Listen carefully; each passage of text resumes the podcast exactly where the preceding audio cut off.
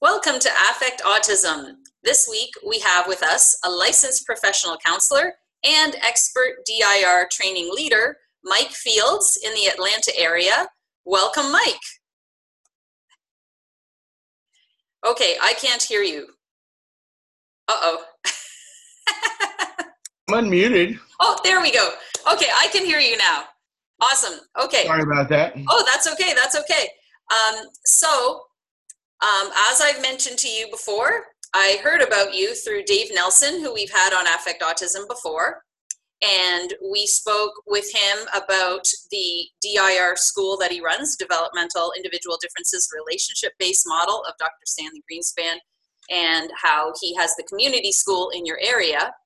And his story was that he had an autistic son and that led him to getting trained in DIR and starting the school. And my understanding is that you have a similar story.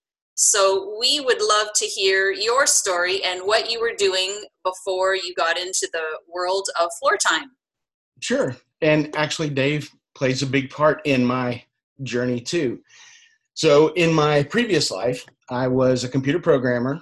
Grew up, I've always been a big nerd. Um, love comic books, games, board games, and video games. Uh, superheroes, Star Wars is a huge part of my background. Um, and all that's going to come into play here in a minute. But my son was diagnosed um, with ASD. Actually, back then it was PDD NOS. Uh, back in the summer of 2000, I think. And uh, my wife worked at Children's Hospital our doctors kept saying he's a boy. You know, he'll they're always slower. He'll catch up. Uh, so that doctor, when he uh, when he ran the, in an eval with our son, came back and said, "Your son has autism. He's going to have lifelong limitations." And I thought, well, I'll never dunk a basketball, but I'm okay with that. What kind of limitations are we talking about? And he couldn't answer that. And so that really troubled me. You know, I'm, i was a scientist. You know, I want to solve things. I want to fix things. I want to be able to quantify what's happening. Um, and just after that, my mom happened to work with Millie Cordero, her husband. So I, we got in touch with Millie Cordero, who's an OT in the Atlanta area. She's also a floor time therapist. Uh, we met with her, and that first visit was the first time that my son said, Mama, and we had it on videotape. And pretty much since then, I've done everything Millie said. Wow. yeah, and it's it's been it's really been a ride. I was working at home as a computer programmer, so I got to take breaks and be involved in my son's therapy and see what was going on, um, and to learn a lot there. Learned a lot from Millie. She was amazing. I joke the only time she ever steered us wrong was she said that we should get a dog first she told us get a get a sibling, have a sibling, and we're like, mm, get a dog. We got a crazy dog. The only time she ever steered me wrong, but. Uh, I told her I want to do this. This is something amazing. I want to share this with other parents. You know, this is when we met with the floor time therapist. You know, they said we can't tell you what your son's going to do, but we can't tell you what he's not going to do either. And that shift from that focus on deficits to a focus on possibilities, um, I mean, that really was life changing for my whole family. So Millie said, There's this guy, Dave Nelson. If you really want to do this, you should talk to him. I talked to Dave, and here I am. Been uh, working as a counselor for about 10 years now um, working in early intervention, so kids zero to three, you know, when they're just being diagnosed, getting to see their parents. One of the first questions I usually ask is, "What is your favorite thing to do with your kid?" And I'm shocked by how many times people don't have an answer to that because they're so focused in this deficit that you know thinking their child is broken or there's something wrong that needs to be fixed and so you know one of my passions my big mission my big goal is you've got a great kid and i can help you connect with him and we can use what they're good at and what you're good at to grow and to learn and so that i guess in my long rambling way is uh, how i got here Yeah, that's amazing. And everything you said is so true. And of course, um, I got into floor time in a similar way, um, just wanting to share this model with other parents. And that's why the website started. So it's it's great to connect with another parent. And um, I'm so interested to hear about your professional work because you are a licensed professional counselor and, and you um, are self-employed. You you um, have different. You mentioned that you work uh, with people that just had a diagnosis, and you mentioned that challenge. But you've also um, told me offline that you do a lot of other a lot of other things. Um, where would you like to start in talking about the work that you do that's floor time related? Um, I guess going back to the uh, huge nerd that I am that I mentioned earlier, um, gaming, superheroes, uh, all that kind of stuff has always been, um, you know, it, it always touched me and, you know, has been important in my life. Being able to uh, see myself as a hero. You know, coming up as a, a geek, um, and now you know I'm bald. My weight. There's lots of ways that I'm other, right? And a lot of the kids that I work with, you know, they're other. People are telling them that this is who you are. You're someone that's broken. You know, you're someone that needs to be fixed, or you need to change how you behave to fit in with other people. Um, but that's that's not what all this is about. Uh, so one of the things that I stumbled across is in the last year and a half, I found that people are using games therapeutically, games to help people grow. Uh, this is the intentional application of, you know, it ties right in with floor time. I thought this was beautiful in that you're using assets and affinities, something that uh, people have an emotional connection to that they're interested in that they want to do.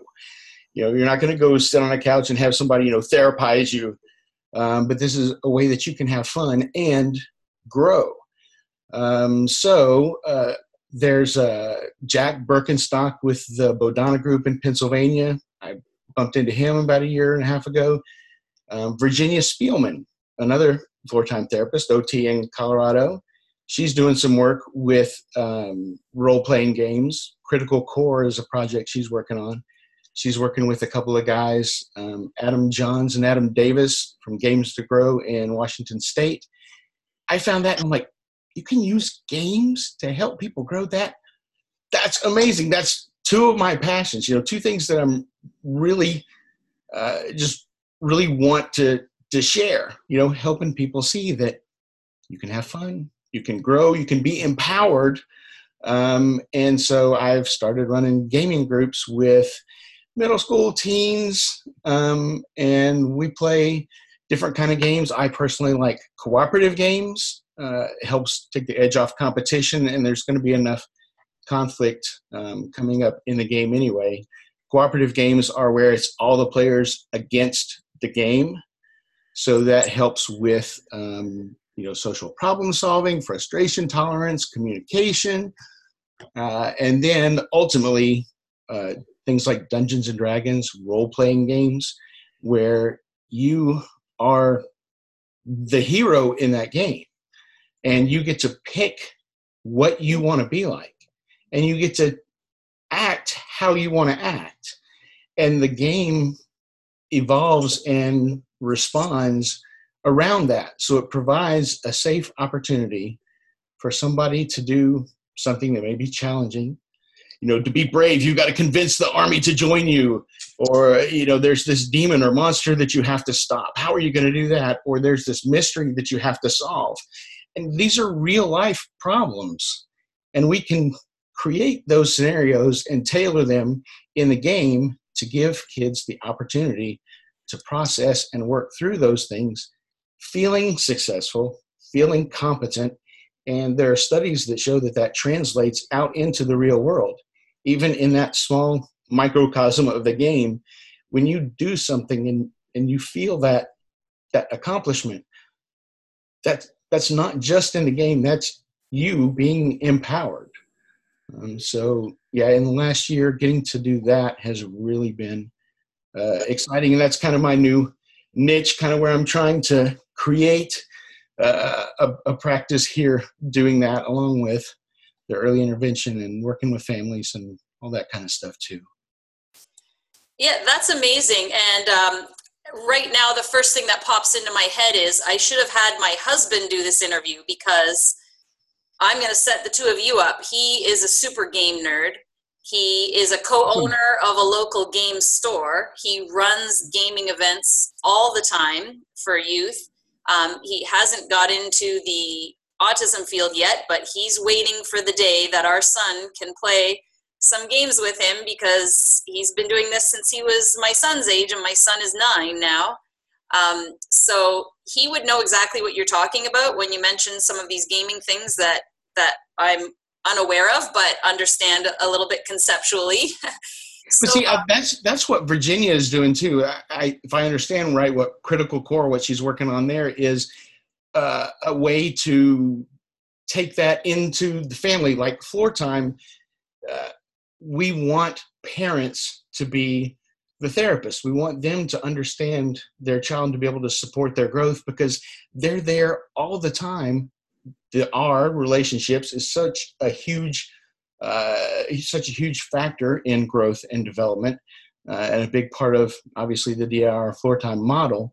Um, you know, being able to pass that on and help empowering the parents too, so that they can create their own hero's journey, their own story, uh, that's that's great and taking it you know not just from having to have a therapist or somebody be able to do the work but to be able to let people do that in homes so there's something coming for you too. You need to talk to virginia again. You know what? Um, i had my husband hooked up with her on that project from the start because he was uh, finishing a master's degree focusing on gaming um, in information science. So uh, he, he hasn't talked to her in a while um, but i think he, he'd be very eager to jump in on that project when it gets going. So I heard a little bit about that. And the other person you mentioned, I don't know who that is in Pennsylvania, mm-hmm. um, but we'll put links um, to what we're talking about at the website affectautism.com. Um, so a couple of questions came up about what you said, and the first one I alluded to is developmental level. So my child who just turned nine is at a developmental level of I don't know, anywhere like three, four years old, something like that, cognitively. And um, regulation is a big challenge. So uh, I don't understand a lot about these games, but my understanding is people sit at a table and there's discussion involved and you have to be regulated. So uh, my son isn't there yet. Um, I'm assuming that there's a certain developmental capacity um, that you you need to have this particular group that you're doing this work um, need to be at for these types of games? The great thing here is, you know, just like floor time, it's using assets and affinities. It's about uh, play. It's about meeting children where they are.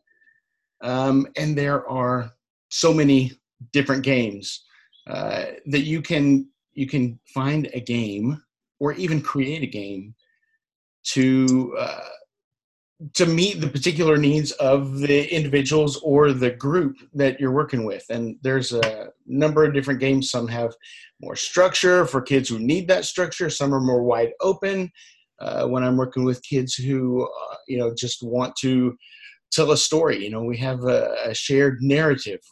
create, you know, letting them be a part of creating the world, describe what's happening around them, and yeah, this this is all symbolic uh, play. So I guess ultimately, even at the lowest level, yeah, you you need to have you know some level four social problem solving, level three definitely you know symbolic uh, reciprocity, um, level five, and so in there you can adjust to uh, whatever is going on. And it can be you, you can start adding structure even to games like you know lining things up or building things and knocking them down you know once a child gets to that's where my son's at building things and knocking them down.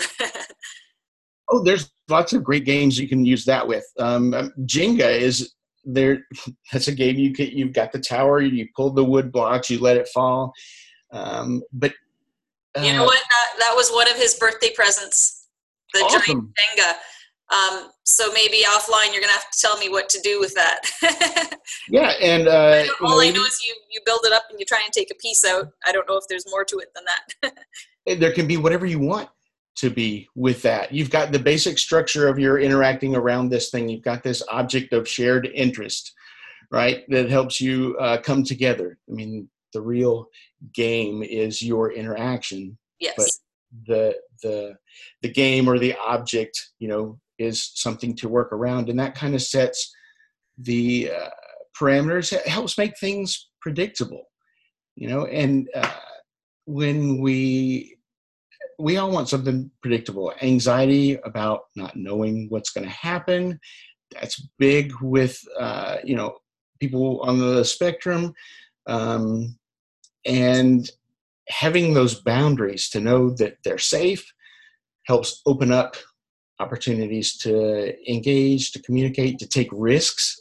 Um, so whatever level of you know structure they need or don't need, you can add that to the game. Even with Jenga, maybe it's you know we're going to start taking them from the bottom or turn taking. That's you know can be part of the structure or part of the game, or uh, maybe one of you builds and the other one knocks it down. But yeah, games start so early and so simple, and play is so fundamental to what kids do. I mean, what's the quote? Play is the occupation of childhood.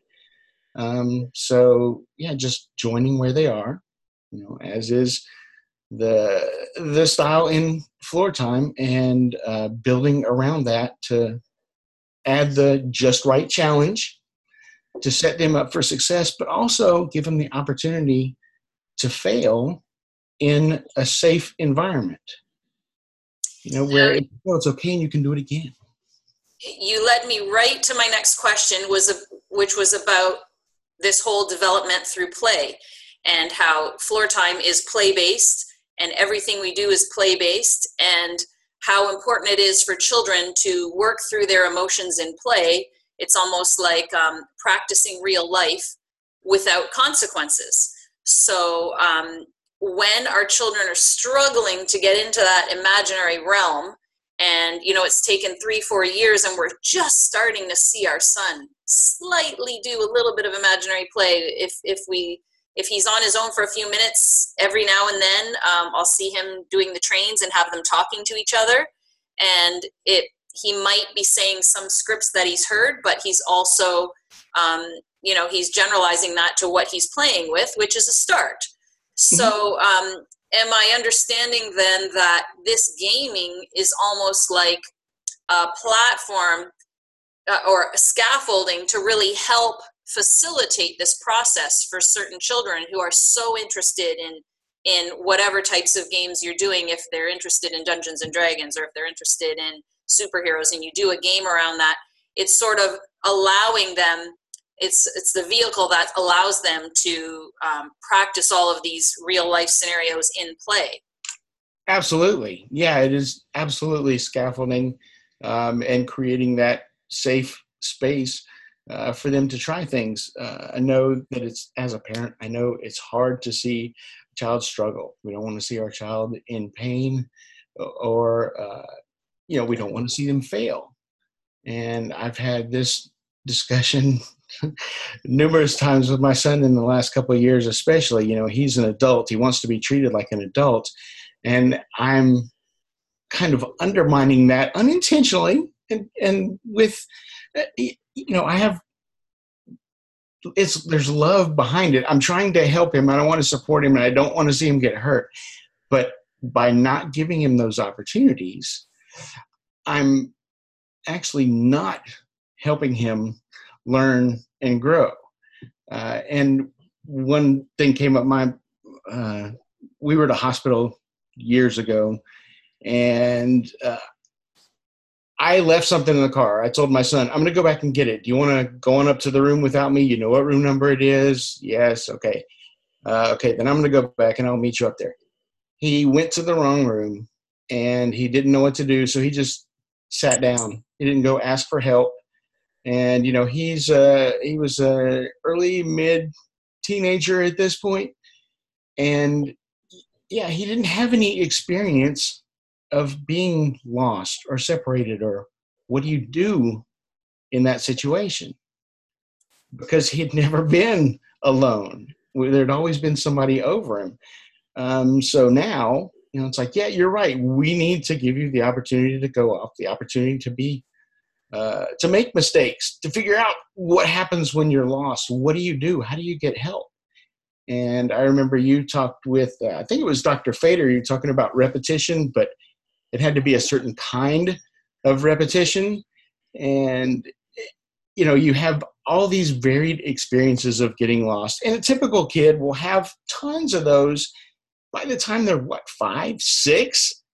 You know but uh, when when you you're a parent of a child with special needs they're not getting all these opportunities because you're right there. So they need to have all these different experiences. And through these games um, we can set those up what happens if you get separated from the party? One of the big rules in Dungeons and Dragons is never split the party because bad things can happen when you're not with your friends. You might run into the dragon, and when you're with your team, no problem, you can take them on. But if you're by yourself, that's not going to end real well.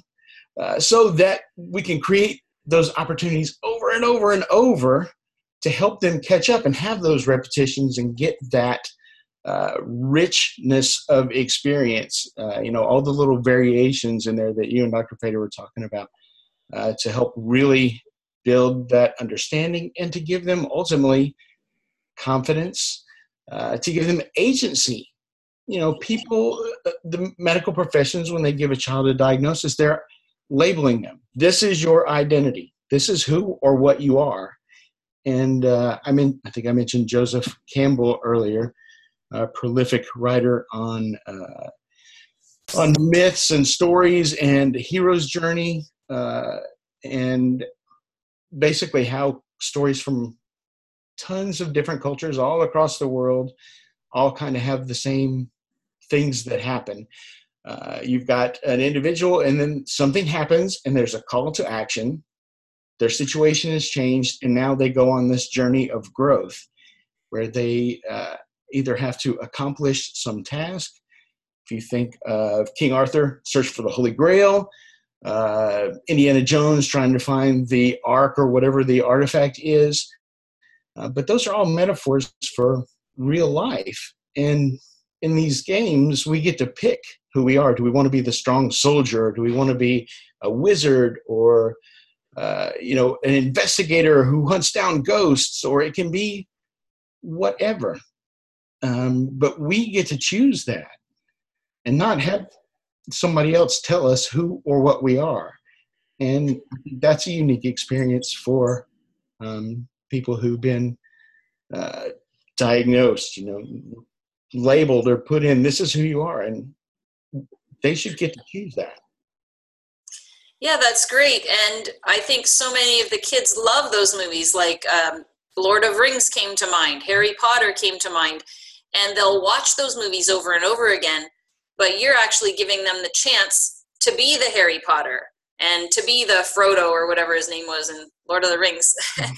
and to be the hero and and that's that's so wonderful um and and just again like you said giving them the confidence so that when in real life something happens instead of just panicking or just sitting and doing nothing maybe and we hope the, the goal is that they'll draw on that experience from the gaming and from the play mm-hmm. um, and they'll have the confidence to think what should i do? And maybe i can do something now. Yeah um, i was just at this adventure camp with a group um, Aerie experiences.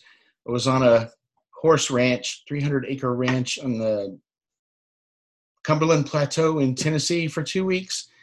Um, two weeks by the way, on a ranch is a long time. I'm a geek. I like technology. I like my creature comforts. But it was fun. Some amazing things there. And there was, uh, I, you know, I, I worked with one child who the game was kind of scary. So we're going to twist the rules. We're going to tweak it. We're going to make things uh, a certain way so that it makes it less likely that we're going to fail. Now, and, now, just to clarify, you had said this camp was specifically for children on the spectrum. Yes. And what was the age range? Oh wow, there's a big range on this one. It went from uh, eight on up to eighteen. So, okay. Yeah. I would love to put a link to that in the blog as well because parents might think I'd love my kid to do that next summer. Yeah, and uh, Aerie experiences this particular group. It's not just a summer camp that they do, but they'll have weekend treks where they even have a hike that they'll do over a weekend and since it's a hike, there's no cabin. You're carrying your own gear, food, all that kind of stuff. So, so they have one where they use llamas as pack animals for the kids. And I'm like, wow. I want to go on a llama hike. That just sounds really. That's a cool adventure right there. yeah, but uh, yeah, this game, you know, we're we're playing and you know we're tweaking the rules to make it safer. It's more comfortable, and then throughout the time, every time we played it, I would push more for, yeah, it's not really as satisfying. You know, if we if we really did this, you know, but okay, that's okay. And kind of eased him into it. And so by the end, we played a game with somebody else too, adding other people, which adds, you know, that's more uh, tension, that's more stress, more unknown, less control, um, and playing by the rules. And we won. And just seeing that growth, that change, that difference is excitement when, wow, we really did it. Being able to create those opportunities and see kids thrive in that, um, there's no no better feeling in the world. That's amazing, and what you said there, I think, is so important because I've I've heard Dr. Greenspan's radio shows talking about it and, and read stuff that he's written about easing children into things that is, that they're not comfortable with. And I wrote a blog about this a, a couple weeks ago about how expanding and challenging is so important to human growth. And I think, um, you know, there might be some parents out there who say, well, I tried that with my child. They had no interest or they were too scared and, and we just, it's too hard as a parent. Like you said, we can't stand to see our children struggle and, and especially if they're really adamant about it and they have a temper tantrum, um, you might not want to try it. So, can you talk a little bit more about how we use this floor time technique and strategies to really make it safe for the child and just, you know, um, challenging them a little bit and, oh, oh, okay, okay, that was too much. We don't want to do that. Um, as opposed to a more black and white, like, okay, you don't have to do it, or yes, you have to do it, and this is how you do it, and you know, comply or else too bad you know what i mean? It's it's not there. We're always in the gray area in floor time. I'd love to hear a little bit more about that. Sure. So just just to start with kind of the other perspective first you know um, some people think that it's a parent's job or a therapist's job to you know toughen the kid up. We have to teach them to push through and you know we have to make them strong and uh, you know we talked about uh, opportunities to fail and challenges and things like that we don't have to create those. The world, somebody once told me, you know, you're, you're worried about your kid not getting the lesson that the world doesn't revolve around them. Do you really think the world is going to let them grow up without learning that? No, no, it's a tough place out there. And so, safety, as you mentioned, is important. You know, um, families, parents are uh, the safe space, and we need attachment to grow. But yeah, growth comes through stress. Uh, if you want to get, you know, bigger muscles, right? You know, you want to beef up your body. Um, you have to put extra pressure. You know, you lift weights. You in, you increase uh, intensity, or uh, if you're trying to build endurance, you know, you push your body harder, and it responds and grows. That's cognitively, it works the same too. If we want to learn to be able to think better, process better, we have to practice doing that.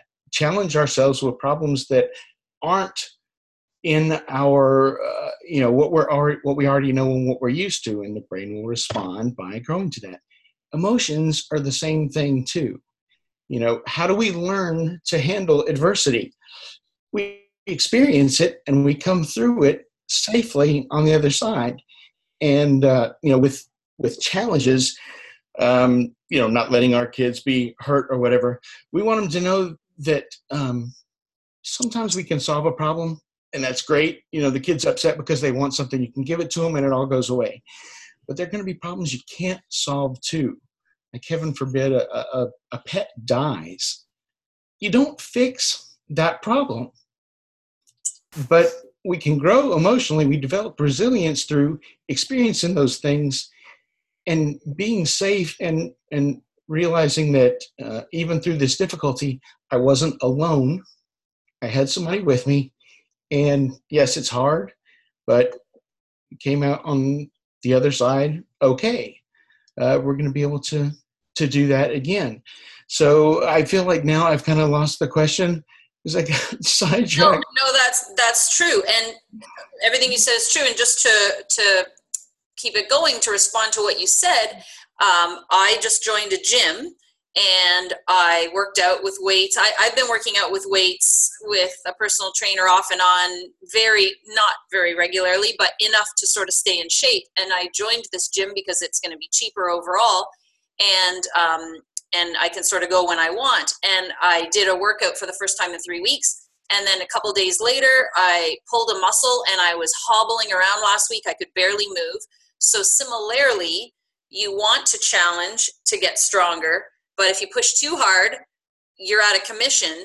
And similarly with our kids, if we push them too hard, and like you said, toughen them up, and there's this, you know, that whole way of raising kids that came about in the you know, and with our parents and grandparents, the way they were raised, you know, just throw them in there and let them survive or die, kind of thing. That that really isn't going to work with our children because uh, they they will have you know sensory overload or or whatever it is. So the stress will be too much. So it really is about um, finding that middle ground and easing them into it. So I loved that example you gave where the boy at the camp you were at was a little bit too overwhelmed and you modified that to you know guide him along in and help him in the challenge so he didn't feel alone. And then lo and behold it led to success and that will will help him experience that even though i was scared i was able to overcome it and be successful and you want to repeat that over and over again with all these different experiences to build that muscle so to speak. Yeah but the, the child has to be developmentally ready for it too. Um, i had a mentor one time uh, tell me about it used an analogy of a haunted house. Some people love haunted houses the excitement you know we get upregulated and uh, you know maybe like being scared. Other people really don't like that feeling. So what do you do around a haunted house well, with somebody who's interested, let's go through, let's check it out. If there's somebody who's really scared, the way you challenge around that is what do you think's in there? What would that be like? And instead of pulling them through it to find out, think about it. And then you're finding out what's important to the child. You're finding out what their what their challenges are you know what's hard or what's scary for them because it's coming from their mind. They're sharing that with you. Uh, and then you know you can help process that kind of stuff. What is it about that thing that is scary or what is it about that that would be hard? Um, so the beauty of floor time the beauty of using games beauty of using play is that you can adjust that to wherever uh, the child or not just kids, me. There's stuff that I'm scared of too. I'm afraid of heights, or I guess I'm not really afraid of heights. It's the fall. And I guess if I'm really being honest, it's not even the fall that scares me, it's that sudden stop at the end that bothers me. Um, but yeah, I love flying on airplanes, but I'm afraid of heights. My son tells me, Your fear of heights isn't rational. And I'm like, no, you're right. That's what makes it a phobia. And you know, if I if it was rational, then I'd be able to think my way through it. Um, so you know, getting into a place where you know we go on a, a cruise or at a hotel or something. There's a glass hotel, and my son wants to go up. I'm like, okay, we talk about. You know, you're really brave here. You're really strong with this. This doesn't bother you at all. This is going to be hard for me. So everything is out in the open. You know, uh, normalizing fear instead of pathologizing things differences some people are good at some things some people are bad at others i mean i have adhd as you can probably imagine from my rambling here i get really excited and animated about stuff. Um, so impulse control, things like that are hard for me. Um, my son has a great memory. Mine's terrible, but there are ways to accommodate that. And that reminds me of another thing I wanted to mention in this too. Um, we talked about uh, diagnoses and identity and, you know, being broken or needing fixing, coming from a deficits based view, switching to a strengths based view. Um, there was a guy here in Atlanta, Robert Watkins, passed away recently, but I got to spend some time with him, and he talked about he was an autistic adult, self advocate, a writer, advocate for others. He was really involved in the community and trying to create opportunities for uh, other autistic adults in Atlanta. And um, one of the things he talked about was the difference in impairment and disability. Impairment is a medical condition, um, something that limits you in some way. Uh, cerebral palsy, you know, being able to move around or write. My son loves to draw, but uh, he has mild CP and he says, you know, I draw like a five year old. Um, I showed him artists who have CP and actually use that as part of their style. So that doesn't have to be in, inhibiting either. But that's where disability comes in. Disability is something that's typically created by society or by the environment that that prohibits you from being able to engage or to interact. Uh, example: somebody in a wheelchair, you know, not being able to walk is an impairment.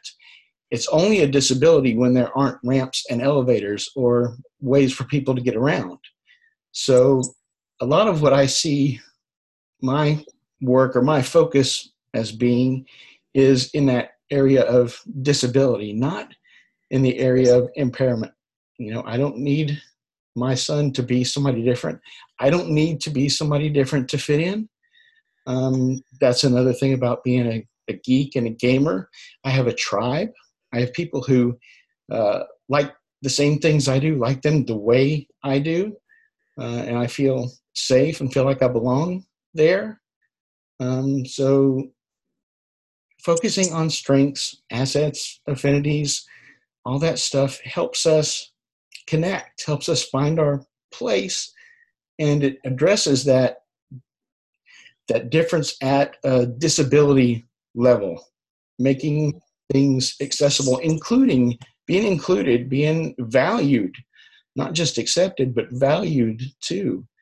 Um, and that's really what uh, all this is about for me helping share that you know spread that to people and and to you know individuals parents you know um, it's not broken. There are great things you can do together. You can have fun. There's going to be some things that you can't do. Um, i'm never going to go rock climbing. I'm okay with that. I don't need to be a part of that tribe. Um, and you know trying to push myself to fit in there is not going to not going to help. I read an article a businessman was talking about how he became so successful. He said, There are things that I'm really good at, and I focused on those. And then I surrounded myself with people who could support me or who could do the things that I couldn't do. If he had spent all his time on uh, what he wasn't good at, he may have been average. My ADHD, you know, if I tried to, to be organized, you know, and I spend all my time and energy on that, it's taken away from the creativity and you know the my brain jumping around from thing to thing if i go with that i can make neat things you know and i can uh, i can follow uh, you know if somebody is interested in one thing and they quickly switch to another thing i'm not rigid about that. I can go with the flow. So you know i use my strengths. Why should uh why should i make my son or anybody else not I, I love that and it's so important and it's i think it's the main point of the neurodiversity movement that's really come out especially since steve silberman's book neurotribes about how um, autistic brains are wired differently but it's more society hasn't accommodated that wiring. Society is accommodating the way neurotypicals are and if actually society were accommodating to the way the autistic brain is, then maybe neurotypicals would feel like they have impairments or disabilities. Let's let's say. So yeah. um, I, I, really liked I liked that discussion and, and what you brought about it because um, we really do need to change the the sh- we need to see that shift in the broader culture um, and that's what this podcast is for just trying to educate and inform people and even in the general public school system and and the general public they they still do have very much have a deficits based opinion of autism and that is starting to change and shift so um, mm-hmm. the more the more we can get that message to parents who are new to this and are panicking when they get that diagnosis, um, the better because um, it, it, doesn't have to be doom and gloom by any means. Yeah. And I, I love what you're doing with affect autism because you you're reaching out to a, a wider audience. Um, with my son, you know, and our family, with him coming up, um, you know, we tried making him fit in but that's too much pressure. Uh, and it wasn't it, uh, really what that's doing is that's focusing on the people around it. Other people are uncomfortable with your difference, so you have to change. Right. Yeah, that's that's kind of backwards. So I heard somebody say one time, I thought this was beautiful, and we try to do this too. Um, try to make my son's world bigger, uh, but keep his community small. Um, and it's just starting and starting with and building around him people who accept him, value him for who he is. People accept and value me for who I am. Uh, and you know, have lots of experiences. Go try this. Have opportunities, uh, like with the haunted house. Do you want to do this? Rock climbing. Do you want to do that? The horse ranch. You can do this. We'll we'll make a way to, we'll find a way to make that work you know addressing the disabilities part making things accessible. Um, but not at the expense of your ability to regulate to feel safe to feel connected to feel competent um, to feel valued uh, and so uh, you know just yeah just trying to focus on where find a place where he fits in, not not make him fit into somewhere else. If that makes sense. Yeah, absolutely, and um, and the whole thing about about that too, um, trying to um, get him to have that small community um, where he feels safe and accepted is is just so important because you know the world is not going to change for us. Let's face it the world goes. But slowly we have these little shifts and if we if we get that community around us that is understanding then somebody on the outskirts of that community might have something happen and then that spreads to a new community and then that spreads and that spreads. So over time there'll be ripples that will change the way things happen and, and so yeah that's great. Um, one thing I wanted to cover before our time is up is what about, um, oh, I just to follow up a couple of things. Um, so just because our child might say, no, I don't want to go in that haunted house, doesn't necessarily mean that they don't want to, but we have to accept what they say. But what about the children who they want to, but they're too scared? And um, I guess the only thing we can really do is listen to what they say, watch their their cues, and maybe if they're very upset, you went home and they were upset because then you realize they really did want to, they were just too scared. Then at least you know for next time you can sort of um, what we talked about earlier, like easing them into it and seeing. And if they really, really then protest, then you know that it's too much. Um, and I, I make mistakes. I get it wrong. I miss cues. I read cues wrong. Um, but that's that's life. That's part of the world too. Uh, and one of the things, one of the many things that is so great about floor time is affect is central to everything. Emotion. You know, so if I make a mistake, I'm sorry. I messed up. You know, I want another chance because this is important to you, so it's important to me. And, uh, you know, whereas society may say anger or sadness, you know, those are bad emotions. We call them negative emotions, but, you know, those are just as important as happiness. Uh, and if we can model, be open, talk about, process those things, normalize them, it's okay. Yeah, I hate you right now. I wanted to do that. Yeah, I'm I understand and that's okay. You can you can hate me right now. That's fine. But I'm not going to leave. You know, I'm still here. I'm going to try again and uh you know, we'll we'll we'll try we'll make it happen, you know. We'll keep doing and we'll try and get it right. Now that leads me to the last thing I wanted to talk about, which is what about if our child is nonverbal? Because it's so much more challenging um, for parents if they can't follow what their children want. And certainly some of us can because we'll get to know our child so well that even though they can't have verbal language um, we can understand through their nonverbal communication. Perhaps they use uh, a device to communicate with us. But are there modifications in this gaming um, world that you've been talking about for nonverbal children. For instance, my husband told me that there's a Dungeons and Dragons player who's nonverbal, whose mother comes with him to the tournaments and plays the cards for him and he's wildly successful and i wish i knew more details about it but I, that's what i remembered from the story that he told me so that's that's an example of someone who's nonverbal who was able to participate successfully mm-hmm. yeah so uh, communication is so important. Um, I work with uh, some kids who go to a school in, here in Atlanta called the Connection School. Um, and they use RPM letter boards to communicate. And so uh, a couple of them found out about uh, you know the gaming groups that I was doing and said, you know, if we had somebody who communicates with the letter boards, if they wanted to play, could they? Absolutely. Yeah, there's no reason why they couldn't. You know, they would need uh, somebody to facilitate because I'm not trained in that myself. I don't know how to do that.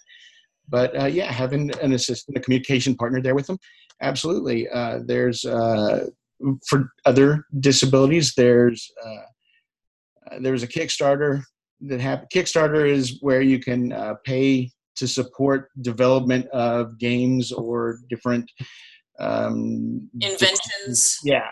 Uh, so there was uh, a set of Braille dice, Dungeons and Dragons dice, uh, that recently were made available. Um, you know, so if vision is an impairment, you can make that not a disability, not bar you from being able to play games. Um, yeah, communication. However, we can facilitate that, we need to. And you talked about, uh, you know, being aware of our kids and you know subtle cues, watching for things. Um, I was working with another child who was uh, they the group that uses letterboards here in Atlanta. They they don't say um, nonverbal because words can be you know spoken, written, lots of different ways to express uh, you know, to use the verbiage. Um, but they'll say, you know, minimally or unreliably speaking. I was working with a child who was, they would call minimally or unreliably speaking, and he was um, really sad. And so he started using this script, and I didn't get it at first, but part of, you know, making mistakes, not understanding, I would tell him, can you say that again? I missed it. I'm sorry. I'm trying to understand. I know this is important and you mentioned neurodiversity to presuming competence. Mm-hmm. Even if he is uh, minimally or unreliably speaking, or you know whatever, treat him with respect and dignity. I believe that this child understood, and his body just wasn't working for him to be able to communicate. So, over the course of uh, two days, um, listening to the script, I finally got it down, and it was a it was a cool script from a cartoon, and the theme of that particular script was uh, loss and change. And so I was able to join in the script, and then I interpreted. I said, "Is this what this means? This are you saying that you're sad, or you know that that uh, you miss your parents, or whatever?" And you know, he looked at me and didn't use that script again after that. So yeah, we have to look for cues, and yes, somebody's ability to communicate is can be a disability. It's going to affect what types of games they can engage in. But like I said, uh, you know, you can take the game and tailor it to the individual strengths and abilities and look for cues um, look for expressions you know movements uh, actions uh, looks anything. And when you interpret that let them know i saw this. I think that means this. And then that gives them a chance to confirm that or to dude that is way off. What is wrong with you? That's not even close. Um, but you know just joining and trying to to help with that connection and um, i think makes a big difference and you can tailor that and have the game whatever kind of game work that works for that child. It focuses on their strengths their assets and affinities. What do they like? What are they good at? And let's use that. Well that is wonderful and thank you so much for sharing the time to be with us and and tell the listeners about all of this. Um, it's so interesting, and and gaming in general is such a growing thing in society in general. It's one of the most popular things out there, and certainly um, our kids are going to want to be a part of that too. So having the opportunities for this type of thing is wonderful. Um, are you aware of uh, maybe maybe offline we can discuss, and then I'll put it in the blog post if we know of places where people can go online to find such events in their own communities. Um, it might be it might be um, something that doesn't exist everywhere, but people may be inspired by hearing this podcast to get in touch with you and start it in their own community. And we'll certainly put links to your website and your email address. Uh, you're on Twitter, you're on Facebook. Mm-hmm. Mike Fields, L. L. Mike. My first name is Larry, but nobody calls me that. And my dad actually goes by Larry, but his name isn't Larry. So, so L yeah, Mike. I'm Mike. But yeah, L Mike Fields. Eh, just about anywhere you can find me. L Mike Fields at Twitter. Um, L Mike Fields at gmail.com. Um, then for my website, which is currently being modified and updated, that's L Michael Fields LPC.com. Um, what am I missing? Also, you can find L. Michael Fields LPC on Facebook. I'll put I'll put links to everything so that our listeners can contact you if they're interested, and certainly comment at the bottom of the blog post at affectautism.com. Um, we're always trying to interact with our children through affect, thus the name Affect Autism. Mm-hmm. And um, hopefully, our listeners enjoyed today's podcast. Please do uh, comment or offer any experiences you had at the blog post in the comments section. And um, thank you so much, Mike. Um, we'd love to connect again in if you want to tell us about any other projects in the future. It'd be I'm great. gonna have to come visit and do some gaming with your husband. Oh, I, I think so. I think you'll have to show him how to run these groups and, and he could get something like that started here. That'd be great. In the greater Toronto area, I'm sure there'd be a huge demand for that. So that's awesome. Thank you so much. Um, and thank you for listening, listeners. Um, until next time, here's to affecting autism.